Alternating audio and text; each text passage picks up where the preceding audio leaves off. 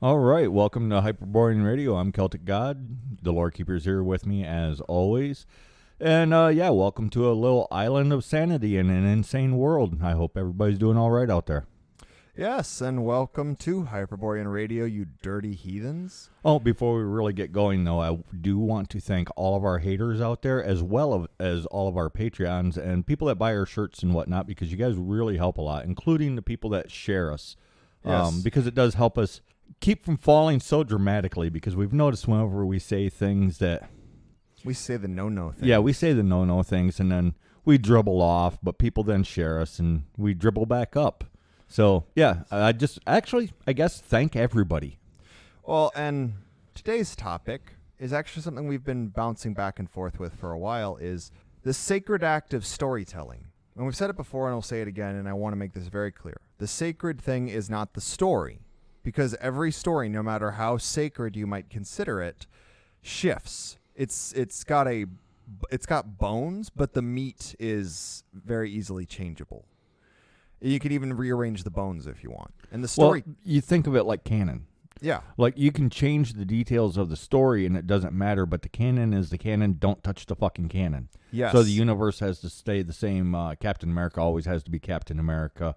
Uh, Spike always has to be Spike, but you can take Spike and have him do different things, and that's just fine. Yeah, it's like Spider Man. You can mess with him a little bit, but he's got to still be Spider Man. Yeah, he Uh, has to have Uncle Ben. Oliver Twist, Sherlock Holmes, Yeah. Pinocchio, all those characters. And then the storyteller isn't the sacred part. We have famous storytellers, but if you've ever paid attention to how people view things, you can have the most famous story series in the world that you've either directed or created. One flop, and pretty much you're on thin ice. And that's if it doesn't completely. You're on your notice, Mister.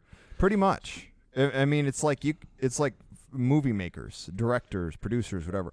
You can have a, a just a line of hits of amazing stories, but then you hit that one point, and it crumbles. And it's because our people are storytellers. We teach our culture, we teach our customs, we teach our legends, our Morals, history, everything. everything with stories. People have missed the point with the stories. The sacred act of storytelling, Yes. And it it really is. It's a point that a lot of people miss. I imagine, like usual, um, because I love our analytics now, especially once I got smart enough to share it on Telegram, because you can see the people that they hear the the intro, like the the radio turning on and the static, and they're gone, and they never come back. Other people they hear our voice. Hello, welcome to Hyperborean Radio, and they're like, "Oh, I can't take this," and then then they they bail. Uh, they hear what the topic is, the opening statements, and they're like, "Oh, I can't handle this," and they bail. And now I just I enjoy watching all of those drop off. For the the good news is we're up from fifty three percent overall retention. seventy percent yeah, retention. yeah. You guys are getting tougher. You guys are getting tougher. It's getting harder and harder to chase everybody away. I mean, I I'm just giddy. Well, and the reason the storytelling is actually the most important bit, Mm-hmm. not the story itself or the storyteller, is you can tell any number of stories to get your point across to tell what you want to tell. Well, and you have a, a personal experience with this. I mean, I've done this a lot, but you you was so excited the other day because it, you actually took advantage of an opportunity, and then it cemented this for you. Yeah, uh, well, I was at work and um, I was talking to a coworker while we were working, and basically uh, the conversation fell to like paganism and gods, and I started telling him about the gods, but I actually described them like they were figures, and basically I was telling him like Othin, for instance, You was Oth- describing who they were. who they were, not what. Like I didn't describe Othin as a one-eyed, wandering, all-powerful wizard, a ball father, whatever. No, I described him as what he is. He's a ruthless beggar king, wandering magical hobo with a little bit of murdery. Mm-hmm. And I, I said I like him because he's interesting. And then I eventually got into the Morrigan. I described like she is almost exclusively liked by she is almost exclusively venerated by males. She is that primal feminine. I started describing her like how she looked, how she Like who acts. she is. Yes, I describe like uh, he got very interested when I started explaining like the only females that she that would could really venerate the Morrigan are like the the pirate queen Grace O'Malley. And, And and I know that there's a bunch of Wiccans right right now. Half of them clicked off. The other half are waiting to get offended because Well, I worship the the Morrigan. This is what the Morrigan does to, let's say, normal females. She drives them insane. Drives them insane. Now look at most of your Wiccans that venerate the Morrigan. They're insane. Yes, she drives them mad. She drives them over cliffs. She sicks her ravens and her wolves. She takes on their them. men away from them. She keeps other men from going to them. She skins them, Yeah. flays Uh, them. she she lays them bare to the point where they can't deny it to themselves, and, and drives them mad and eventually to death.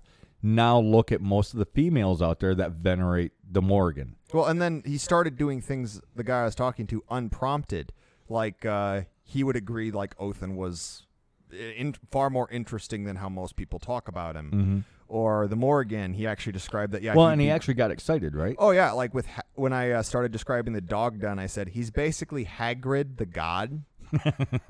um, and he actually got excited then, and I started describing him like the Dagda is incredibly generous. He will pretty much. well, and the, re- the reason why you use Hagrid is because that's his physical description. physical description and not too off in the personality department. Yes. not too off. And I, and of course I edited it slightly like he's not an exact thing, but then I started going into like Which is a good way to describe it. You're like, it's not one for one, but well, you could see the echoes there, and then you go into the echoes. Well, yeah, and I tried to do the whole, the same thing with the Morrigan by using the Galadriel "All Shall Love Me" and Despair scene, but he's like the one adult human being that hasn't seen the Lord of the Rings. Yeah. Um, and then when I was getting into the Dagda, I was talk, I- was talk, I told him like the story of uh, you can't leave him without having a pocket full of beer. and of Yeah. course, he had the question like a pocket full of beer. You mean like there's just like beer poured in your pockets? I'm I like, don't know. I'm like, I don't know. Like, I think he puts like a flask or a bottle or like a bottle with, or like a clay jug with three X's. I don't know. and, and I actually you started. figure it out. You figure it out. Let me know. But it sounds cool as shit. well, and I would go into him, and he got so excited because I started describing how generous he is, and that he'll pretty much give you the shirt off his back, and he's this humongous burly guy, and he can turn into a giant, and uh, but when he shifts back into human, he has trouble with his dick, so he's got like an eight foot dick on a human body. he just started kind of laughing, Which is, of course, the extreme end.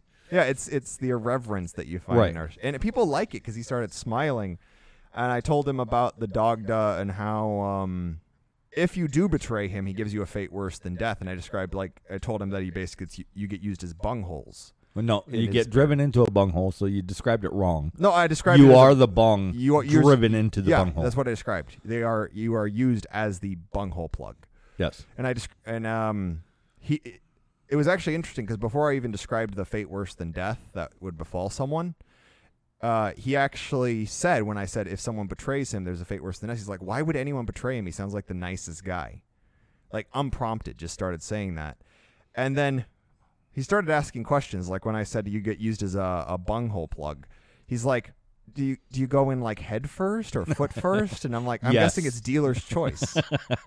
So there's all these questions that come with the telling of the It story. It just depends on how he grabs you, bro. Yeah. If you tried running, you're probably going in foot first. Maybe. but it's it was fun because it's not just telling the stories and seeing their faces light up, but it's also they want to. Ask questions. Isn't it cool too how it's almost like they're remembering something that they didn't know that they forgot? yeah, uh, that's what it is.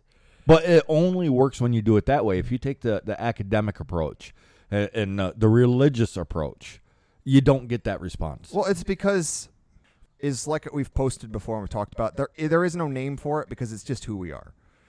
However, there is a caveat to that.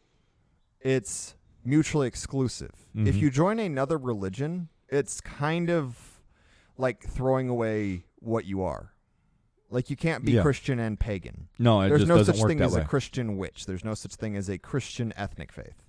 It, it just doesn't work. Yeah, it, it, it's crazy. Well, and I've I've done very similar things, and um, for me, like sometimes I'll work in stories, and one of my favorite ones it's the story of um of Tyr on the Tree of Pain, and I'll actually mime it so I get all really traditional with it, and it's it's the most amazing thing because I can watch their eyes; they stop actually watching me. And they lean in very intent, listening to everything, all the tones, all the everything, and breathing in the story. And then they go somewhere else. And then when I stop telling the story, watch them snap back. And yeah, I've had big men actually start tearing up just due to the intensity of the story. And uh, yeah, it, it's an amazing thing, and it takes that honesty, the the honesty of storytelling. Well, you have to mean it. It's the same Yeah. issue that, like we've talked about this before, is our art. Art of the gods nowadays typically trends more towards fantasy. Yeah. It's like people are just drawing something they think is neat, like uh, Dragon or Lord of the Rings. Mm-hmm. And actually, there's usually more emotion in the Lord of the Rings because people are attached to the story of Lord of the Rings. Lord of the Rings is one of those modern surrogate mythologies, but really, it's it's a con- Well, and, and here's the thing: is that's not blasphemy. That's what they were written for. Well, they are. Li- it was unlike a lot of surrogate mythologies. Lord of the Rings was deliberately written to give the English a mythology, Yes. uh, and it's it's largely based off specifically. Yeah, a lot of people will say that it's based off from the Germanic and Scandinavian, but it's not. If you listen to the fucking author himself, Oh, it's heavily based on the Celts. It's heavily. It has influence from he the did Slavs, reference the Greeks, the yeah, Romans, he did the reference uh, other tribes, but the the core of the story is their Celtic stories. He said so himself. Yes, there are elements of the Germanic, but it's like the elves. The a lot of people's idea of elves is more like a weird bent twisting of Fae. The Lord of the Ring elves are actually yeah the Fae, They're closer to the Fae. uh, and specifically the Fairy. yeah, the Faerie, which are the nobility of the Fae. Yes. Well, and they even end up in a different realm by the end. So it's like, it's pretty obvious he's kind of referencing the Tuatha De Danann story Mhm. there. But that's the thing is all of our stories, like we covered this in media, we are the modern media, books, comic books, television, it's all a continuation of the oral tradition. The Mhm. only difference now is the oral tradition has been severed for many people. Well, and I've taken some people before that were Christians, like they actively went to church and participated in all the church stuff.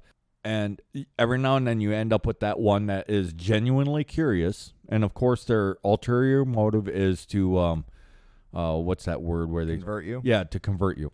But then I tell, I, I describe paganism, the this ethnic faith, the same way that we always describe it. And then I start, uh, well, what about the gods and this and that? So then I give them the basic rundown is the gods are us and we are the gods. They're an extension of us as we are an extension of them, much the same way as you're an extension of your great grandparents. Well, that's actually how I described it with the guy I was talking to. I said, We are descended of the gods, body and soul. Like yes, we are actually related to them. These are in- our ancestors. both in flesh and in spirit. Right. We are literally descended in every way from them. Right, but then then they want to to talk about the gods because you can see it on their faces. They're just waiting to talk about power levels and scales. But rather than taking the same route that everybody else does, like let's use Odin because he's the he's the one that's used the most and people get dry and academic and then they try power scaling him right up to compete directly with the power of Yahweh the perceived power of Yahweh or some shit and then they they they're trying to have a dick measuring contest I, I don't even go that route I describe them as who they are and why they are so so important to us and I'll even work in your God sure I believe your God exists I just think he's a liar and I don't care and he doesn't matter. And then I prove to them he doesn't matter. No, and most Christians And don't even. And the way that I prove it matters. is by the way I talk about our gods. Their God doesn't have any place in these stories and it doesn't he he just loses all importance because of the importance placed on our gods and it's not because they're powerful and they're separate of us and we're striving to No, no, no, no, no, no. I talk about them like a friend. Like a friend, I'm a like I'm family member, yes. a, a great hero. a I talk about them like they're people, and and they just become so wistful and oh wow, if more if more pagans was like you, I would do that. If there was an actual community of pagans that I could I could join, which makes me kind of sad because if everybody that said that would have stuck around, You would already have one. fuck, we'd have a community of three four hundred people because I don't have these conversations, you know, once every ten years. I have them quite frequently actually. The thing is, Christians never tell stories about Yahweh, eh, which is probably why he's so unimportant in reality, and why they. Mm-hmm. well, their stories suck, which is why we aren't really going to talk about No, it, that it- part of it. Just a reference, just for um, the counterbalance, I guess. Well, and the other thing is, is like I was t- the same guy I was talking to at work. I told him the truth, which is in European myths, there are kings of the gods and there are creation myths. These are symbolic. They change with time period, they change with hierarchy, cultural milieu, religious and political orientations. In the end, they don't matter. Well, and every one of our gods, goddess isn't really a, a thing. It's male or female, it's a god. Our gods, they're all kings. Every one of them. They're all chieftains of some tribe. Yes. Of someone's chi- every god is someone's chieftain, which is why it's kind of pointless to have the king of the gods or the chieftain of the Right. gods or whatever. And that's the thing. Is it's not that these don't matter completely, but for any god that's placed in that role as creator or king, this is a very specific tradition and it is irrelevant to the broader lore. Mm-hmm. Because like Hala, for instance, Hala is also credited with the creation of you know humans and tribes and whatever. Just yeah, there's like a lot of gods cre- uh, credited with Oh that. yeah, and it changes depending on region, and that's that's the version in Hesh. Here's the thing, though. Hala is way more interesting. That is a footnote. That is a footnote from a specific tribal tradition. Mm-hmm. The far more important lesson to take away from Hala potato dumplings. Oh yeah, my one and of my, pancakes. You got to throw the pancakes. Well, I started telling him about Hala too, and I told him one of my favorite stories of Hala, which is she's going around as an old lady like she likes to, and someone gives her free wine to try out. She drinks it, says thank you, gives it right back, walks away, thinks in her head that was some of the worst wine I've ever had in my entire life. Sends a frost to kill all the vineyards in the area, not just the one the wine came from, all the vineyards. all of them. Because how dare that entire region make bad wine and give it to me? And then she's kind of like, you know, I kind of fucked over an entire region. So I'm gonna I'm gonna make this up to them. So then she goes down as a pretty maid, which is her other favorite form. She mm-hmm. usually goes as old lady, hot blonde. That's Right. kind of her two forms. So then she goes as the pretty maiden, and uh, starts cooking, and people smell it, and it's like, oh, that smells so good. What is it? And they go over, and she's making potato dumplings. And then the region began to grow potatoes, and they eat potato dumplings to this day. Yeah, and, And it's a wonderful story, and that's the important part. It's the sacred. It's not the story. I mean, the stories are they they need to be told in a cool way so that people like them. But here's here's part of that sacred act of the storytelling. It's not just repeating the story. You have to actually care. It- It's it's like another topic that we've been talking about with music. You have to care Well, it's you like, have to understand you can't just you can do everything technically perfect but it just rings hollow if you don't actually care well, it's like if you commit an epic to memory, but then you never tell it or perform it. What was the point? or or if you perform it um, robotically i guess you're just going through the motions people can tell Well, I think this is partly why when you're depicting our gods, at least depicting them literally, like trying to depict them in a scene, some of the best artists I've seen are like our friend Aethelwolf, uh, Seb McKinnon, Hermann Hendrich, Mr. Werewolf. yeah where they don't get overly detailed Th- with it's it almost the concept art level dreamy surrealness. yes And that I think that's partially because of our storytelling method. Because what we would do, and we still do it to this day, is well the the, sh- idea the is that sh- you can see the god in not only yourself but also in the people around you your your friend your lover your your uncle your whatever. Hopefully all those things aren't wrapped up in one. Uh, sorry the reverent side came out. So i guess i'm not really sorry. But um yeah it's it's so that you can see the gods in the world around you. Well, precisely, and that's why like you'd get the fire, and then anyone who's been near a big fire, whoever is near it between you and the fire, they're completely draped in shadow.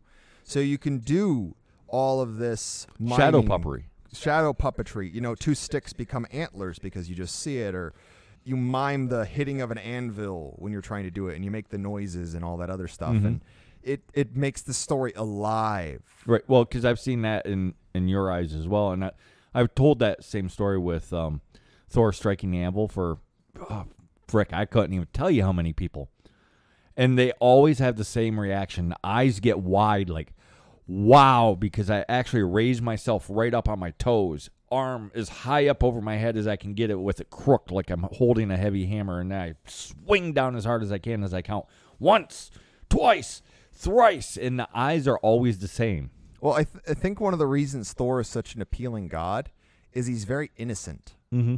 Because he, he is But uh, whatever he what is. I'm he is what I was just talking about, about though is the um the audience. So the person that I'm talking to or the people that I'm talking to when I tell that story, the expression is always the same. N- not just the eyes being wide, but wonder written all over their face. Like they're not actually watching me; they're watching Thor. Yeah. Well, it's like, uh, and uh, the thing is, stories, even in the modern day, that a lot of people can miss the point. Like we were talking before about um, South Park and The Simpsons. And oh, I thought you was going to go with the uh, the blue curtain thing. Oh yeah, the the English the English teacher meme. What the English teacher says the blue curtains mean. They s- symbolize the creeping depression which is overcome and overtaken his life that he must rise above. What the author meant, the curtains were fucking blue. yeah, But no, it's like we were talking about uh, South Park and how it's effectively a story of Butters and Kenny. These Yeah. two opposite ends. Kenny is hyper aware that the world is shit, and Butters is completely unaware right. that And the you're world is shit. you're a fan of uh, at least the old South Park, and to me, I I knew what it was. I'm not really a fan, but I've watched enough of it to realize this is actually a story about Kenny and Butters. The other characters are there to support Kenny and Butters, and then I had to explain it to you, and then you're like, oh, Well, and the weird thing Yeah, is, is the first true. few seasons don't do that, but when the show actually starts getting good is when Butters and Kenny start getting a bit more of a broader, like when they were just Uh, pulling. and they still on the surface don't appear to be be main characters on the surface. but the best episodes are with those two characters. Right. Cartman is an easy third, but Cartman is Cartman. or like another one um, where people miss the obvious. You ask most people, um, "What is The Simpsons about?" and they'll give you um, Bart. Uh, Lisa, the L- Simpsons Lisa. family. I don't just know in why I was going to call her Sally. I don't watch most of these shows, but The Simpsons itself is actually a love story between Marge and Homer. Which is why the worst episodes are when they try to force this conflict between the two Mhm. characters. It doesn't work because these two characters love each other so much, and anyone who's a fan of the show knows that. Like uh, one of the things that because I used to be a really big Simpsons fan, I, I've dropped off. Um, but in The Simpsons, it, one of my favorite scenes in the entire show is Homer's go is twirling this gun around because he's kind of become like a random gun nut. It's not the best episode. Anyways, But he's goes into the quickie mart and Apu's like, "Oh, don't shoot!" And he's like, "Well, I'm not gonna rob the quickie mart." And he's like, "Oh, wait, what would my life be like if I robbed the quickie mart?" So then he thinks in his head, and he's thinking he has this giant mansion. There's like a big band music playing, and he's like twirling around the gun with a cigar and a top hat, dressed really rich. And he's got a go-go girl right next to him dancing. It's Marge. Homer is so in love with Marge that even in a perfect fantasy world delusion, he can't think of any woman he'd rather have by his side than Marge. Yeah, and it kind of goes the other way too, where although she will imagine other men, but then the dream quickly falls apart and turns into crap, and then she realizes how much she loves. Oh yeah, they're they're completely devoted to each other. It's Mhm. partly why the show is so likable is those two characters specifically. hmm Well, and I, I think a lot of people, what it is is, a- and it's the same thing dealing with many different topics, but they get so close, to, they can't see the forest for the trees. They get so close and so focused in on, say, the oak tree, they don't notice the beech and the maple and the, the jack pines and the spruces in the forest as well. They're and they they proudly declare this is an oak forest when there's many kinds of different tree in that forest, but they will they will swear up and down it's an oak forest. No, it's a forest that has oak in it. It is not an oak forest. Well, it's it's like I've been saying for a while. The stories have to continue to be told. That's why the storytelling is the sacred part. Mhm. It doesn't matter if all the stories were written down. If we don't continue to tell them, they will die. Yeah. Well, and it's also part of why conflation is such an issue. When in doubt, separate it out. Yeah, that's why that's the method I did. When I realized that there was nothing backing up besides very faulty etymology that Wotan, the forest mountain god of fury, and Othin, the beggar king, were the same god. Creating Odin. Yeah, I tossed them I separated them both out and they make more sense that way. Mm-hmm. If someone has proof they're the same other than but the but the etymology says because Or, but all the experts say because I don't care. I've the experts as a matter also fact, claim that today- our race is a genetic disease. So. today, which is we're recording on what is today, Sunday. So if, if you follow our, our podcast or our Telegram. Obviously, if you're listening, you follow the podcast. If you uh, follow our Telegram, go back to Sunday, and you will see a post on what's the name of that that idol? Shigir idol. Yes, the Shigir idol. The experts claim this is an idol, like a totem pole. However, I presented using all of the pieces because for them to to turn it into a, a totem pole, the experts have to ignore certain pieces of the pole because it just doesn't fit and it changes its shape. It's it's pretty obviously. Uh, It's a boat. yes. And I used all of the pieces to show how this is potentially a boat. Now it might not be a boat. It could be a. It could just as reasonably reasonably be a um, a, a skin stretcher for like tanning hides. It could just as reasonably Be a roof. It could be yes, many. it could be many many things. But honestly, I think it's a boat. Well, and it's not necessarily. and that's that- taking into account where it's found, uh, the depth, the type of wood that's made from, et cetera, et cetera. I think it's a boat that somebody made. And then we have this tendency when we have a thing and we're spending hours and we're bored because we don't have cell phones yet, we start carving into things and Oh. making faces on it and turning it, making it look like other things. Oh, that's like in Michigan. There's a salt mine that is, Mm-hmm. has all these beautiful carvings, and they try uh, they tried to point out, well, look at these beautiful religious carving. It's because that was the prettiest thing they could find. well, find. and they try claiming how old it was, like way older. Oh, they try to were. make it Amerindian. It's like, Yeah. no, this is obvious. We, we based it off of these old church things because they were pretty. Mhm. It's not a religious thing. It was just that's what they did. and it it was pretty. bored. Yeah, they were bored. You're stuck in the mines. It takes more time to go Yeah. up than lunch break. Right. You you go for lunch for lunch break. Some people are leaving, so then you got to wait for the ones to come back. Some of them don't want to go for the hour trip back up to the surface, have their lunch, and an hour trip back down. So they just stay down in the mines, and then they get bored and they started carving things out of the salt. Why? Because they could. Well, it's like um, the Shigir idol that doesn't disqualify the the head imagery on the Shigir idol from actually depicting a spirit or a god or something. Well, yeah. It- because we've done that a lot. The mermaids on the ships, the uh, Right, The but at that point, the boat becomes the main thing. Well, like the, the, main the the yeah, it becomes the idol, and we we like you said, we do that today. Even I've seen fishing boats where people paint faces on it. They Well- they'll carve into it if there's wooden bits on it. Well, we're an extremely pragmatic people. Unless we make something exclusively for decoration, Mm-hmm. like a park statue or something, or a mural. And even then, most time those are done for a purpose. Like they serve a secondary purpose. They're not just pretty. It's a thing that does a thing that is also pretty. Well, a memorial, for instance, Well, has a secondary purpose. Think about water fountains.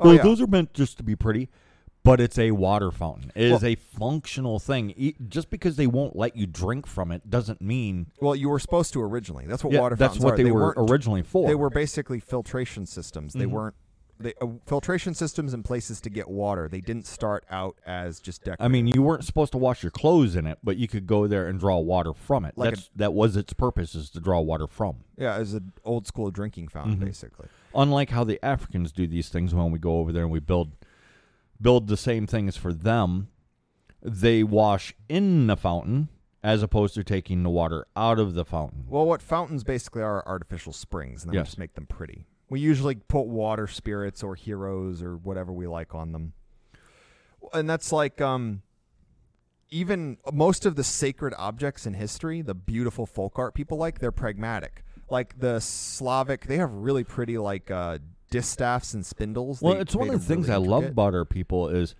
we we make pretty things. We are extremely pragmatic. So the thing needs to do the thing, but who doesn't like to have the thing that everybody else has, but it's cooler. It it it, it does this extra thing that their things doesn't do and it does it very well or it's just designed to be pretty. Well, whether it's pre- well, we even do it today with the little bit we're able to, like uh, the modern phenomenon of putting stickers on everything. Yeah. We're not allowed to carve the metal water bottle we buy, so we put a bunch of stickers on it. We're Mm-hmm. not allowed to replace the entire casing of our laptop with some home forged. Well, it's not one. even allowed. It's if you try, you're going to break the damn thing. Yeah, everything's too fragile. But whether it's boredom, pragmatism, or just to customize it, we have always made things really yeah, customize. That's that's a, a good way to to do it. And sometimes it'll be spiritual things. Sometimes it's just something pretty. Sometimes it's it goes the full gambit. Well, it's like you have a mead or a wine making dish that Mhm. the Greeks make. Who do they put on it? Dionysus. And It's- why? Because why not? Well, I mean, it makes sense. There's Mhm. many figures you can put on it, but God of Wine's kind of top of the list. Eventually, you get bored of that and you switch to satyrs Or fish. or fish or dolphins or whatever works. Because there's some of those that have fish in them. Why? Because, well, if you're going to drink like a fish, you might as well have a fish in it. I mean, our jokes haven't really changed over the millennia. If you doubt me, go look at Hadrian's Wall and the cocks carved into it. Yes. Um, the the chalk giant. Gi- giant dick. Yes, I mean, we we haven't really changed at our core. Unfortunately, modernity has changed um, many of the expressions. It, it's twisted. Well, it's It- like a, it's twisted us, but in general, but still at our center, we are still the same thing. It's like you can take an oak tree, twist it around into a chair, but it's still an oak tree. well, and oddly enough, our people do actually do that. We, there's people that will grow trees specifically to form them into chairs. Oh, and that's actually a sacred thing we'll do is uh, to make like a gate, like the fairy gates you Yes. talk about, where we twist trees into basically a gate shape. Mhm. That that sort of delineates a beautiful sacred space. Right, and We there's- that. Because twisting, well, you're talking about twisting nature, and that's horrible. We should never ever do that. No, no, no. There's a difference between doing it to make something beautiful versus trying to simply control it. Like, there's people that will shape uh, trees to make rakes. That I disagree with. I would rather much see these saplings twisted around to make a beautiful gate, to make something pretty, than to make something simply to force it to be something that it's not. Well, and we'll actually help trees grow. We'll t- we'll make advantage of tree hollows for altars, for tree houses, for things of that nature. Uh, like the people that made fairy houses, which actually made the the tree healthier because it, Oh, it yeah. reinforced all of the different openings. all the raw, uh, all the rotten spots. They Yeah, they had to carve the rot out of it to get the window into it. Um, did we ever post that? No, it might be something we post later on. Yeah, so it might go up this week, or might might find it on our Patreon. That'd be a good thing to do to get more people to support us. We'll start putting more stuff on Patreon. But yeah, what they did was they they carved the trees had natural hollows and rot spots in them, and, and these things are beautiful. And they carve carve out the the rot and get down to the live wood, and then they insert a window, insert a door, and making fairy houses.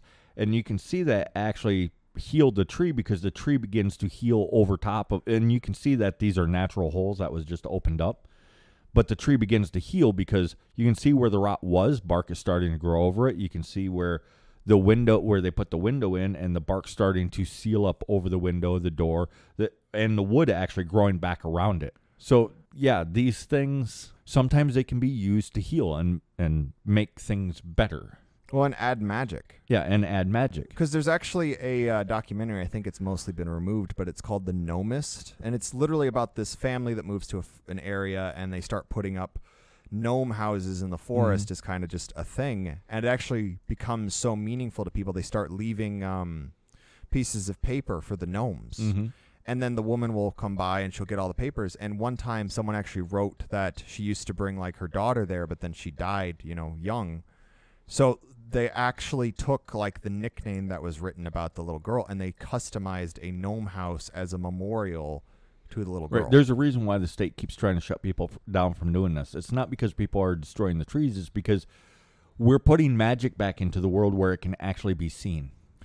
yeah, and, and that story did have a sad ending because the state made them take them all Yeah. down. See, I I understand why people will say this, but honestly, it kind of offends me a little bit. Like calling this an educational channel. I'm not bagging on on the guy that said this because it's fair. It's a fair enough assessment. I mean, really, how do you quantify what it is that we do? We, are teaching. We're not really quantifiable. It's kind of Yeah. like it's it's why it's hard to explain what our telegram is. Like, what are we? right. what what are we? Uh, Well, it's yes. much it's much like our people But or uh, our another thing is calling us just your pragmatic approach to paganism. Yes, it is pragmatic, but it is also extremely magical and spiritual. And if you if you don't notice that part of it, then you're not actually listening. Well- and again, it's not an insult if you haven't noticed up to now. Like you're like, oh, this is a very pragmatic and, and useful way to approach ethnic faith. Just perk up your ears, go back and listen to some of the stuff that we said before, and you will notice it is stuffed full of spirituality and magic and ritual and Well, it's I've described it before on the podcast. We are kind of Occam's razor, the people. So Mhm. we are extremely pragmatic. So how does the whole egg finding ritual make sense? well, it also happens to be when food is scarce, because despite what people think, spring is not a time of plenty. It's actually a time of very little food. It, You it want began as a pragmatic thing that we turned into a spiritual thing. Well, and here's the thing: is if you understand it's a spiritual thing and you do it with intent, it Mhm. loses power because there is no Easter eggs that mean less than the people that understand this is a fertility ritual. Right. But the people that just do it because they like it, that's the magic. Right. They do it for the kids. They do it just because they want to make something beautiful. Those are the ones that actually have more power than the ones that's doing it. I don't know to invite in the fertility spirits or whatever weird thing it is that they do. It's the ones that do it with that innocence. Well, that it's like, they're giving. They're they're actually giving, and that's what puts the magic into it. well, it's like the maypole. People will be like, "Well, it's a phallic symbol." I'm like, maybe, but I'm not going to think about it that way. Yeah. Uh, I'm gonna I'm gonna just enjoy. I the mean, you can. or the May tree. Sometimes it's called Mhm. the Maybaum, so the May tree. Oh, one one of my favorites, just because this is actually a story, is the May tree is not the same everywhere. There's Mhm. an area in Germany where the May tree tradition, the May the Maybaum or the maypole, it's specifically men males. So like young males, they'll like design a tree really pretty and stick it in the yard of the girl that they find that they have a crush on. Right. Well, and I just noticed because we was talking about this before the show. One of the ways that our shows work, we start out on topic. Then, if you're listening, it sounds like we get off topic, and then we wrap it up by going back on the topic. But the thing is, is the middle part that seems like we're off topic is actually showing that all these things are interconnected. Well, it's a lot So like we never actually get off topic. No, it's a lot like storytelling Mhm. because, like, you look at our story system. You start out somewhere, and usually what happens is you go around in a circle and you end up back where it was. It, it's actually a really common trope, even in modern media. Mhm. Wherever you start, you might end up changed, but you're back where you started. Yeah. Like uh, the the Lord of the Rings, the Hobbits story starts in the Shire. They go through all this stuff that has almost nothing to do with the Shire. Shire barely gets mentioned. Then, the end, they go back to the Shire. Yes.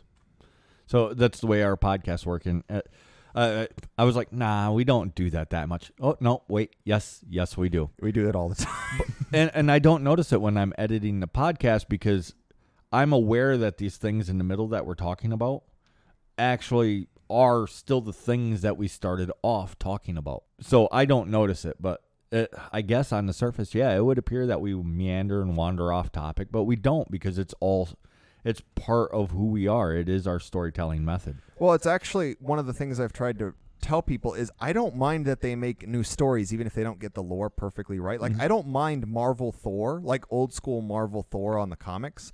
It's not accurate, but it's an earnest, respectful telling. Same with like the God of War games, like God of War 4 with Balder and Freya. I didn't mind that at all. I actually liked how they depicted yeah. Balder because Balder if because if Balder can't be harmed, that also means he can't be touched, and that would eventually drive him mad. Yeah. So I actually liked that because it took what little we have of Balder and sort of fleshed him out as a character.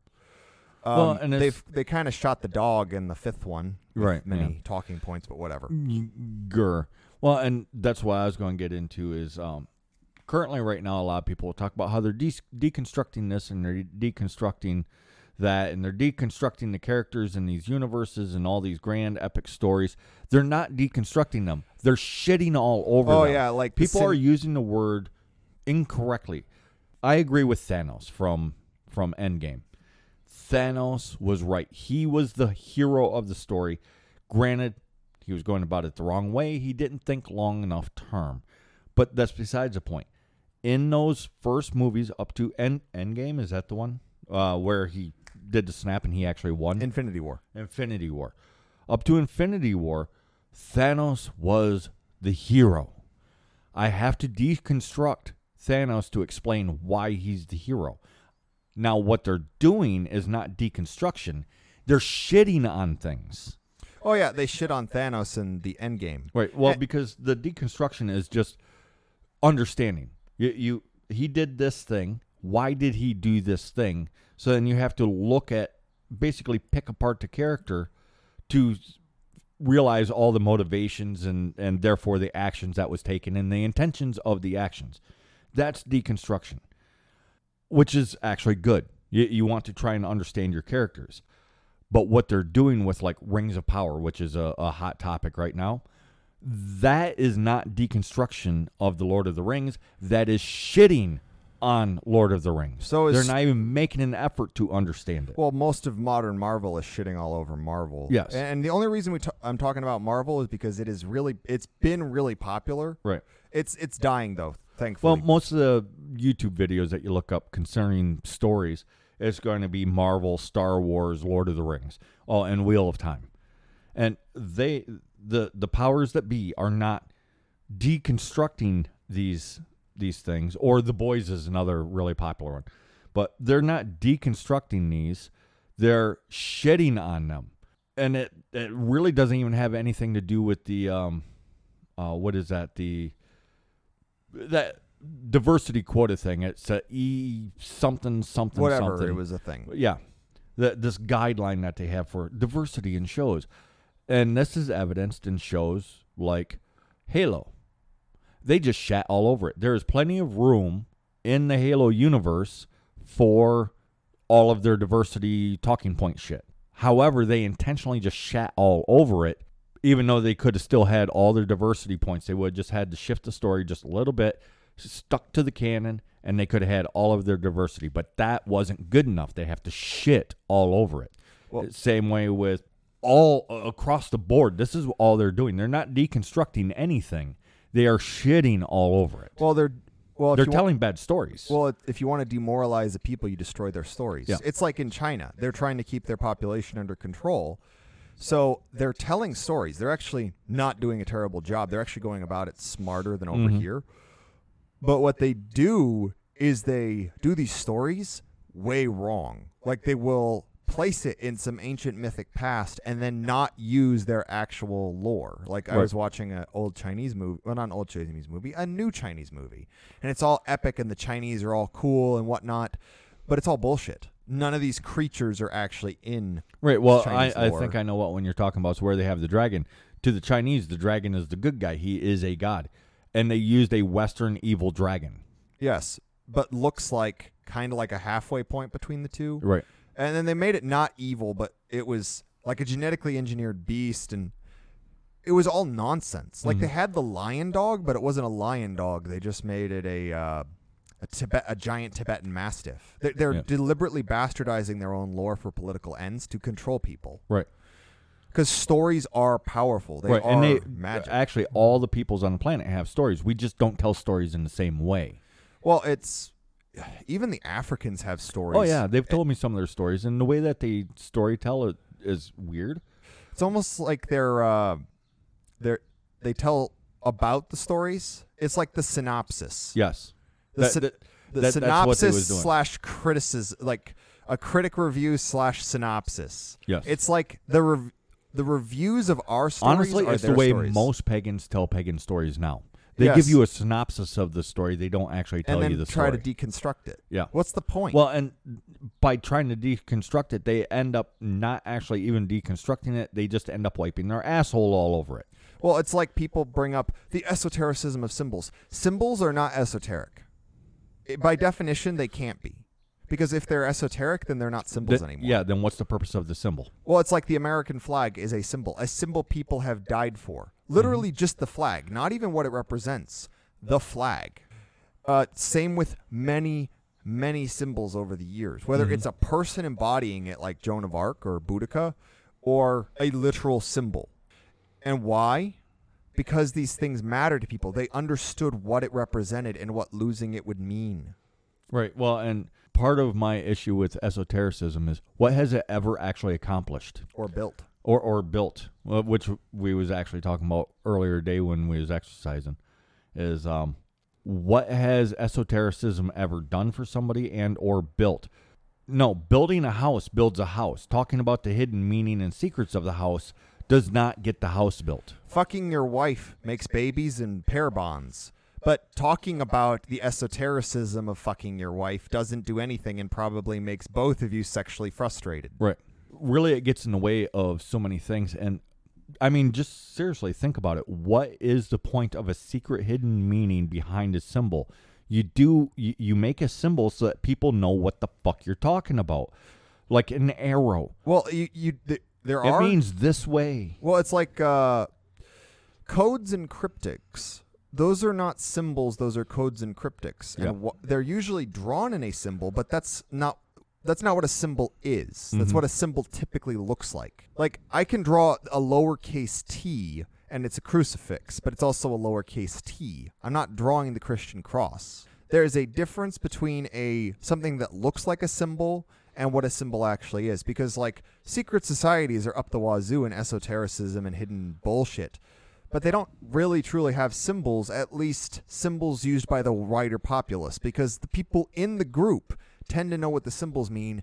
That's why they're useful. It's like rebellions will have symbols they use but they're only useful because the people in the rebellion know what that symbol looks like. Exactly. All the stuff it's quite simply it's nonsense. Oh, there we lost another 10%. well, it's like uh, Ogham or runes. People treat these like they're esoteric.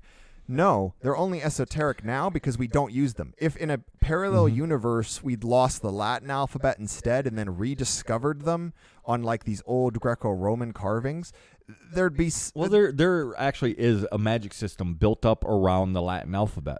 The monks did it. Oh yeah, it's and here's the thing: is all esotericism is is symbolism. It's the equivalent of saying we invented a great game, but we're not going to tell you about it. So what good does that do? Uh, It's just not a thing. Secret societies are when rich people get. so then bored. our stories don't have secret hidden meanings to them. And if they do, they're not good stories because I've seen some of those stories that have the secret hidden meaning. And they're just not good stories. They're horrible stories. They're bad. I mean, they're just bad. They're not good stories. Well, it's like uh, J.R.R. Tolkien had that quote. Uh, it was uh, something on allegory. I have it somewhere. Ah, here it is. This is from Tolkien himself. I cordially dislike allegory in all its manifestations and always have done so since I grew old and wary enough to detect its presence. I much prefer history, true or feigned, with its varied applicability to the re- thought and experience of readers. I think that many confuse applicability with allegory, but the one resides in the freedom of the reader and the other in the purpose domina- domination of the author. Allegory is a story poem or picture that can be interpreted to reveal a hidden meaning, typically or a moral or political one. So it's allegory is on the onus of the reader. You can look at anything because that's why they attack Tolkien over that that uh, quote. Well, then why is there so much allegory in the stories? There is no allegory in the story. It is history, real or feigned, written to the purpose of Well, entertaining, wasn't he, uh, so wasn't on and so a forth. history professor? So English. English professor, but he used all this lore to craft an entire world. He wrote. There is no hidden meaning to it. He put it all out there Well, he- for everybody. He wrote millennia of history with the intention of people actually continuing his stories, if I remember correctly. yes. So he was a he was a historian and a study of English, and basically wrote a story with the intention. It's much like Lovecraft. Mhm. Lovecraft encouraged people to continue his stories. Right. So this allegory that people see in there, it is the fault of that reader seeing allegory. Allegory was not intentionally put into his stories, like the hidden meaning. What does the orcs mean? Oh my goodness, the orcs are orcs. The elves are elves. The elves are elves, the dwarves are dwarves, so on and so forth, etc cetera, et cetera. It is exactly what it says. Any hidden meanings to it is because the reader is looking for hidden meanings. And if you look hard enough for hidden meaning, you will find it in anything. Like, why is it 241 right now at this very moment? Because it is. That's the reality of it. But if I really want to look into some hidden esoteric or allegorical meaning to it, I can find it. My mind doesn't work that way, but I could really press and find it. It- It's, yeah. So he disliked allegory. He intentionally wrote to not put allegory into the stories. So there is no allegory. If it's there, it's completely accidental, and most likely it's on the onus of the reader putting it there. Well, it's and here's the thing: is our myths and our stories they can be interpreted many ways, Mm-hmm. but they're not hidden meaning. It's like Red Riding Hood. That's a popular Mm-hmm. story. You can interpret what it's supposed to say many ways. Right, but in the end, it's it's on you as the the listener, the reader, what it is that you're taking away from it. The story of Little Red Riding Hood is quite simply, The story of Little Red Riding Hood. yes, there is no secret meanings. I mean, you might really like the certain aspect, and it talks to you in this way, but that's on you. Well, it's, It's, like not on the story well, it's like what's the secret meaning of the Tiwaz rune that way. or the letter T? Ta. Yeah, It, it it's just how stories it's how stories work. You don't intentionally write a story with hidden meaning because then it and if you do, it's going to fail. It it's terrible. You you write a story because you want to tell a story. That's what happened You with know what? You know what authors uh, intentionally put allegory into their stories? Yeah, me either, because um, they they they never write popular stories. Nobody likes the fantasy books that are full of allegory. Yeah, they yeah. just think they have one that's full of allegory. I mean, the author loves it, and they get angry because nobody likes their story because it's stupid because it's full of allegory. yeah. I Well, mean, and it- quite simply. Well, and here's the thing: is there's nothing wrong with newer stories like Joan of Arc. Joan of Arc is a newer myth, and actually, she was heading to godhood. She hit it, and then the church ripped her down to sainthood, and kind of demoted her and sort of stuck her in this quagmire of saintdom. Mm-hmm. Well, and here's how good allegory works. One of the most popular movies in our various circles, Starship Troopers. The director intentionally put allegory into it. The audience ignored all of his allegory and was like, "Yeah, we need this. We need more of this. We need people that uh, meritocracy, do or die. It's not you're not politically voted in and then can do a shitty job. No, you have to actually be able to do the job. Meritocracy. That's what we need. More gung ho, go get them. Sacrifice for for the the people and sacrifice, et cetera, et cetera. The the all the good stuff that people take from. The director did not mean it that way. He made it full of allegory, and nobody gave a fuck. Well, that's part of actually the problem with a lot of modern shows is they try to get the message through. Yeah. Well, that's why they stopped using allegory, and like uh, American Gods, it was it was very popular, and then they stopped telling the story, and they started giving a message, and then people stopped watching it, and then uh, the actors and the writers and the directors got mad and lashed out at the at the audience that stopped liking the story because It wasn't a story anymore. yeah, they was just preaching at everybody and telling them that they're bad people. Well, the way like Christians tell stories with their sermons, Mhm. that's preaching. Nobody likes to be preached at. Mm-hmm. Nobody likes to be preached at. I don't like it. You don't like it. I've never met anybody that's like, yeah, preaching. I love it. Yes, it's tell- how I. Tell I me go- how I'm bad and stupid. I'll go to the preacher and I'll just sit there with my popcorn and enjoy it for 25 hours on end, Because I love it. eight days a week. Nobody, nobody does that. No. You tell a story, however, people are down for it. Yeah, if you tell a good story. And um, other than that, people people can be socially pressured into saying a story is good. I mean, look at Well, that's the entirety of modern media. yes, It's like nobody goes see a film, but it's the bestest ever because it's got the right diversity quote. Nobody's doing stories anymore, and they don't know how to do it. Like uh, The Boys, Mhm. it's a terrible show. It the it third- has all the promise in the world. but the but like the most recent season, it was terrible. Like they tried to set up this character Soldier Boy as the bad guy for the entire season, and by the end, a lot of the fan base was like, "No, he's the closest thing to a good guy in this shithole hole of a season." Yeah, because he's the only one keeping his word. He's being honest. He's consistent. It, and the rest of the characters are nonsensical. It's like they they have this whole scene where it's like you're just another racist we can't get rid of to Soldier Boy. I'm like he hasn't done anything racist the entire season. And they've given up on allegory because we have a tendency to ignore it. So then they just started preaching. Yeah. and it, and that wor- goes over about as well as a molasses bath. Mm-hmm. And again, people can be pressured into saying a story is good. The star that one crappy Star Wars movie. Okay, The Last There's- Jedi.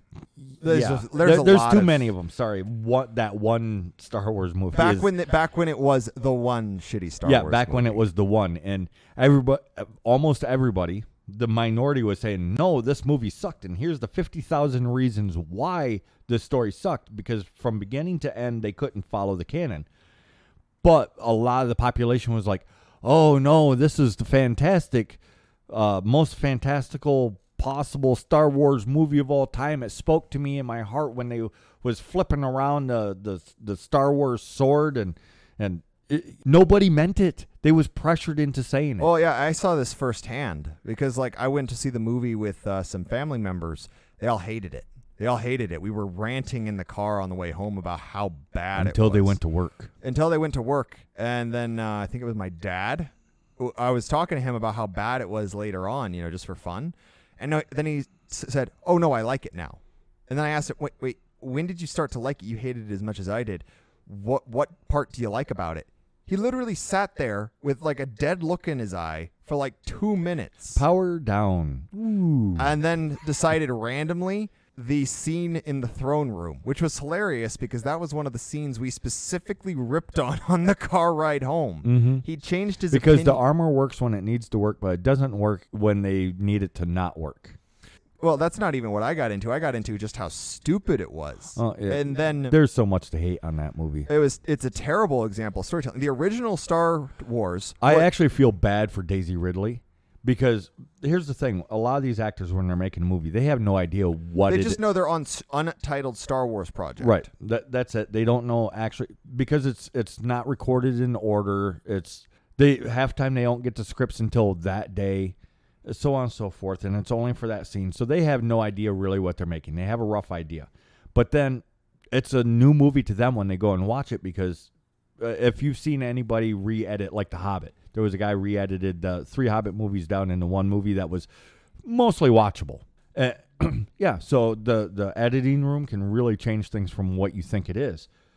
And she cried. She was crying. She couldn't even do the interview. She's like, I just got to go to my car and cry. She wanted to do a good movie. She probably thought she was doing a good movie. Well, movie. it's Star Wars. It's like I think some of the people that signed on to Lord of the Rings, like the girl that plays Galadriel. I, I mean, I don't know anything about her personally. She might be a horrible person, but she might also be a very nice person. But if you were a little girl and you grew up and you found out that you could audition for the role of Galadriel after growing up with the Lord of the Rings movies, Mm-hmm. and they didn't do anything that shows that they're going to fuck the story. yeah, so the first thing you'd think is, "Oh my gosh, mom, dad, I get to play Galadriel." How excited would you be? And then you're just locked into a contract. What do you do? Well, and let's say they give you the best material, but then when they edit the film, they edit it out of out of what you thought that meant, or even what the original source material said that this thing meant, and then it turns into some something that is morally against what it is Which that you is- believe. What are you supposed to do about it? Well, it's part of the problem with the movie industry in general as a mode of storytelling. It can be extremely powerful because mm-hmm. it's all immersive, but it's also extremely problematic because of the simple fact that it is all immersive and because the same movie can be edited two different ways. It's why the director's cut became a thing, is because you can completely change the Well, intention as a matter of fact, the it, that director's cut saved some movies because the theatrical release sucked, and people was like, "No, this sucks." And then you get the DVD, the director's cut, and then you get these extra scenes, and some of the scenes are reordered, and you're like, "Ah, it was actually a good movie. Just the theatrical version of it sucked." Well, and it's one of the overall problems with storytelling in the modern day is all the methods of storytelling have been co-opted, which is why Right. it's a good thing that there's new people coming out which with is why it irritates me. I mean, it's not the people's fault. So when you watch Vikings, the Vikings TV show, for instance, which was was wildly popular for a while, and people were taking that as history. They was learning their history. They was learning about uh, Ragnar. They was learning about Queen what's her face. Um, because I can never remember her name. In the lore, she's the one that approached Ragnar with the eating the apple, wearing the net. Oh, and- oh, uh, Aslaug. She's actually really interesting. yeah, in the she's myths. actually a really great character. She's not the complete cunt. well, they made her a. Cersei ripoff Yeah. in the show. But I, people aren't doing it wrong. They're actually doing the natural thing when they watch this, and they're like, "Yes, this is the story. This is how it was." There, That's- Hollywood is pervert. This is why you can't do it. Is because they know our people learn this way. That they understand our people, and they know that our people are going to run with this. That's why they put the That's why they keep the Chinese lady in there. That's why they put the Muslim kid in there. That's why they keep rewriting history. Yes. Like they'll do period pieces and completely warp it. Mm-hmm. It's because that's how our people learn. Like we we said it at the beginning. Our people learn history, customs, culture, religion, spirituality. That's why n- most white Christians don't know the first thing about the Bible, but they'll talk to you because of the film uh, It's a Wonderful Life that the stars are angels, and when a bell rings, an angel gets its wings. That's completely heretical. It's not real. Yeah, But or what was that other incredibly popular uh, Christian show? It was uh, Left Behind. Yeah, the I uh, think- the rapture one. Yeah, and there's there's it has almost nothing at all to do with anything that's in their book, but they talk about it as if it this is the way that it is, and no, no, that's the way that movie is. Well, this is why I don't watch pagan content. If it's a show that is obviously intended to be oriented towards pagans to watch, I refuse to watch it because it is just so fucked. And I know enough history. I know enough. Well, and it's lore. pretty obvious that it's been doing done on purpose. Like people have, like we brought up the sexy dirt. Midsummer. Midsummer, yeah. That that's one of them. They took just a little bit of something that is actually a thing and then twisted it and warped it to turn it into something that's not. And then we have some of our people that are trying to return to ethnic faith. They watch this with the understanding that this is a pagan thing that they're watching, and then they think this uh, this is actually the way that it is. No, this is the way that the church describes it to turn us into fucking monsters. Or, or um, there's another one, uh, The Wicker Man. yes, Or um, a few others. Like, it, other people have noticed this as well. Like, they will deliberately like film historical films. Like, it's really dark out and always cloudy. They'll make the people as monstrous as possible. Make all the clothes drab. drab, ill-fitting. The people are dirty. Well, there's even a film, I think it's called The Viking. Mm-hmm. It's literally the pagans are presented as horrific, moronic, corrupt, human sacrificing monsters. Mm-hmm. And the Christians are just these nice people. And the film literally ends with the pagans gleefully running into the river to be baptized and be welcomed into the, Yeah. church, the bosom of Christ. Uh, So they do these things for a reason. We should be able to learn history. We should be able to learn cultures. We should be able to we we should be able to watch the movies, the TV shows, listen to the stories, listen to the music and be like, "Yes, this is what it is." But currently we can't. Well- I, I mean, we're hoping eventually we can make the money to where we can fix this, and, and people can actually learn it from watching, just just watching a, and and engaging with a story that we tell, because we would like to actually eventually, hopefully, start making enough money that we can start producing films and whatnot. We're we're miles from that, so no, we're not secretly working on it, but we would like to get there. Well, and stories can inspire people to do great things. Like mm-hmm. Shakespeare's plays have inspired innumerable works of art. Wagner's operas, which honestly they're as operas they're subpar, but stylistically they carry a lot of mm-hmm. power because of their subject matter and because of the method in which they're performed. An entire art movement, an entire cultural movement basically spawned from Wagner Mm-hmm. and a lot of people learned their mythology from that. It's not right. He gets a lot of the mythology either wrong because he chose to do it a different way or because he was strapped for like why have both of these roles cast? I can jam them into one role and then you have Idun and Freya and the same goddess just to fulfill the same role. Mhm. But these stories they make us stronger. They can Motivate cheer- us. motivate us to just grand heights like Lord of the Rings. Lord of the Rings, the films inspired so many people. mm-hmm. And our people are trying to get back to who we were instinctively. That's why like there's so many things that are good for our people that have been corrupted. Like healthier local food. There's nothing wrong with that, but it's been so corrupted the association is negative, et cetera, et cetera. I'll end with a little bit more the ending of talking to the coworker because I think it's actually important and it hammers home some of these things. Yeah, so a lot of people turn off now. Don't turn off yet. wait, wait until I start talking. Yeah. But I'm talking to him and I'm telling him thing is is you don't have to believe in the gods. But telling their stories not only shows them we care, but it allows us to be better. It's like if you have a grandfather that fought in World War II or something like that, and he did great deeds, and you told his legends and his stories, and you cho- did that to show you care, to tell your family how great your ancestors were, what they were capable of. A man tells his stories so many times that he becomes the stories. And in that way, he becomes immortal. And the thing that most hit me was after I said that, he said, Wow, I have a new goal in life. which is perfect. All right, now the people that like to click off early, thanks for showing up. Uh, for the people that like to listen right to the end, uh, it's going to be really short. I'm just going to say don't do what your enemy describes you as doing because they intentionally try to make you a monster. So stop and think. Um, you argue with the TV screens, argue with the book that you're reading. That way you're engaging with the storytelling and learn how to tell a story and tell it from your heart. Don't try to impress the the academic side of somebody because that doesn't really impress anybody. The sincerity, be sincere in everything that you do and you will actually make the world a better place at least immediately around you. It can inspire other people to do the same. It's like a ripple in a pond. So until then guys, um yeah, we'll see you next week at some point. All right. Be good.